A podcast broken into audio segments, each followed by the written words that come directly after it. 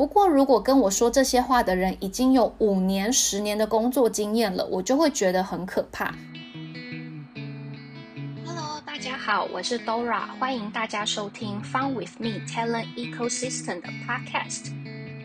让我用将近五年的职涯顾问经验陪伴你成长。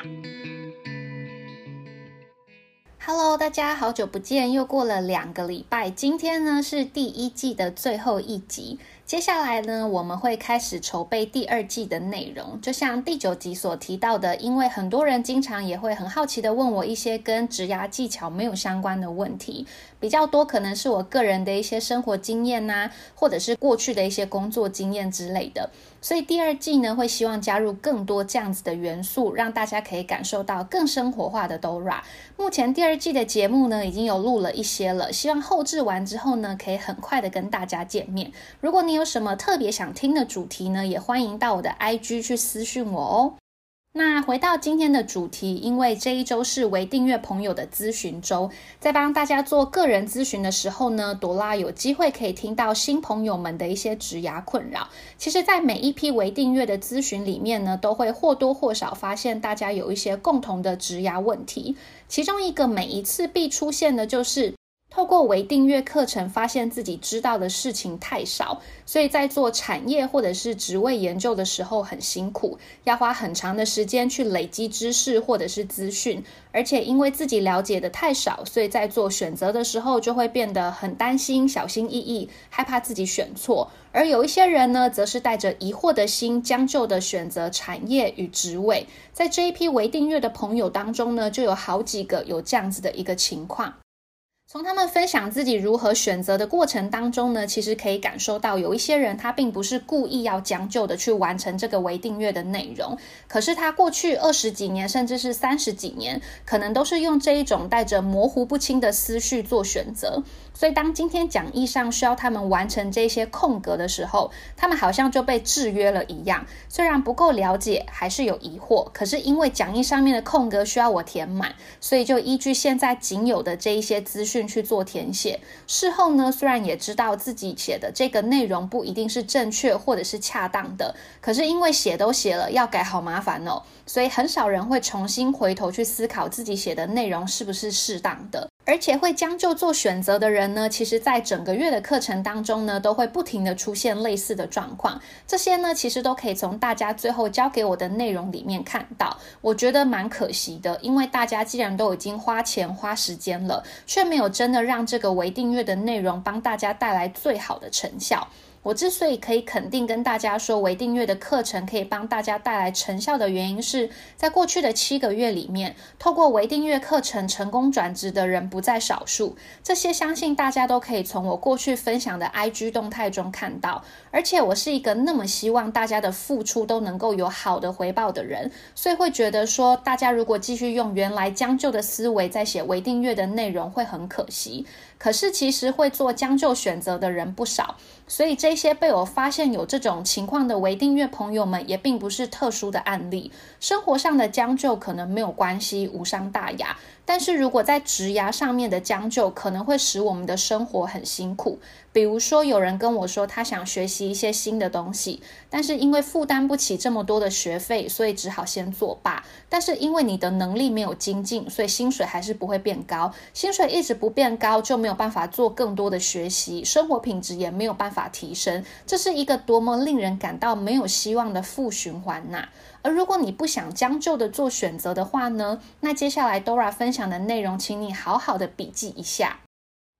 首先呢，第一个部分绝对不要带着模糊在做选择。在我们付出行动之前呢，一定要有一颗清楚的心，而不是立刻投入自己的很多的时间、金钱去做一件可能不相关，或者是说呢投报率很低的事情。例如说，如果你想转职，却发现自己对职位的认识还很模糊，不太清楚知道自己到底应该具有什么样子的能力，或者是说呢，你根本不熟悉你想去的这一些公司，他们都怎么考核求职者的，那建议你先好好的做研究，而不是急急忙忙的去报名上课，想补足能力，或者是说呢，花很多的时间在找 side projects 来做。大家最应该做的，反而会是先确定你到底应该累积学习的是什么。在进行行动。第二个部分呢，则是在思考的时候要考量长远。如果你目前无法想到未来的五到十年，但是呢，你至少可以把握眼前的一到三年。而所谓的长远思考呢，是指不要只看现在，现在好的东西以后不一定会好。比如说大家曾经使用过的 Nokia 手机、Sony 手机，或者是雅虎，在我们的第一跟第五集当中，其实也都一直有跟大家强调这个重点。但是很可惜的是，思维。需要一段时间养成，听过的人可能有听进去，但是还没有把它融入到自己的思考里面。所以一直到第十集了，还是会发现这样子的问题经常出现。那你可能会想要知道未来什么东西才是最好的，我应该怎么做选择？这个部分呢，就会回到大家的日常。在日常呢，我们必须经常的去关注时事，留意产业发展的趋势，才能够让自己规划的职涯是朝有发展性的前景靠拢，让自己能一步步向目标迈进，而不是花了时间却规划了一个没有发展性的职涯。第三个呢，则是培养自己的思维能力。在这些将就做选择的人当中呢，很多人会跟我讲说：“哦，因为我不知道这个事情要怎么做思考，所以我只能就我目前知道的方式去做规划。”或者是说呢，嗯，因为我不会啊，所以就只能先这样子。如果跟我说这句话的人只有二十一、二十二岁，我会觉得 OK，可以理解，因为他们的确初出社会，经历过复杂的事件不多，所以呢，在做比较缜密、严谨的思考上，他可能缺乏经验。不过，如果跟我说这些话的人已经有五年、十年的工作经验了，我就会觉得很可怕。上周日我们的求职产业趋势活动中呢，年纪最小的参与者是今年六月才要毕业的大学生，但是他已经在三个不同的产业里面实习过，并且正在积极的思考毕业之后的就业选择。透过这个举例呢，只是想跟大家分享，思维跟年纪没有关系，而是与练习有关。经常允许自己用将就的心在做思考，当然就会一直拥有这么将就的思考方式，思维不会越来越缜密，越来越有策略。当你的思维没有策略的时候，当然没有办法成为一个更资深、更优秀的人才。在第一季的最后一集呢，其实 Dora 本来想跟大家分享一些比较轻松的内容，但是因为这周微订阅咨询呢，实在让我对这种将就的心态印象太深刻了，所以呢，希望透过第十集的内容，可以让大家开始改掉将就的心态。也在这边呢，link 一下我们四月的活动。四月的活动主题呢是职涯新机会，Dora 会带大家用全新的思维去思考职涯，了解职涯选择时最重要的事情，并且帮助大家摆脱令人厌倦、没有成就感又低薪的工作。如果你觉得目前的工作让你生无可恋、食之无味又弃之可惜，